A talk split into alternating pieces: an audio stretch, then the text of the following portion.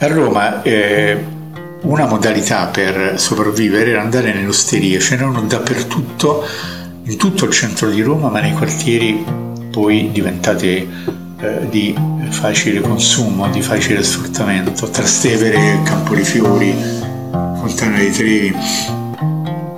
E poi c'è la storia della, della comune radicale a Fontana dei Trevi, insomma eh, l'osteria eh, era quella la tecnica di andarci un po' prima dell'arrivo di chi? Di coloro che abitavano i palazzi pieni di popolo nel centro storico, si portavano le cose cucinate a casa e all'osteria bevevano, ma era un luogo sociale.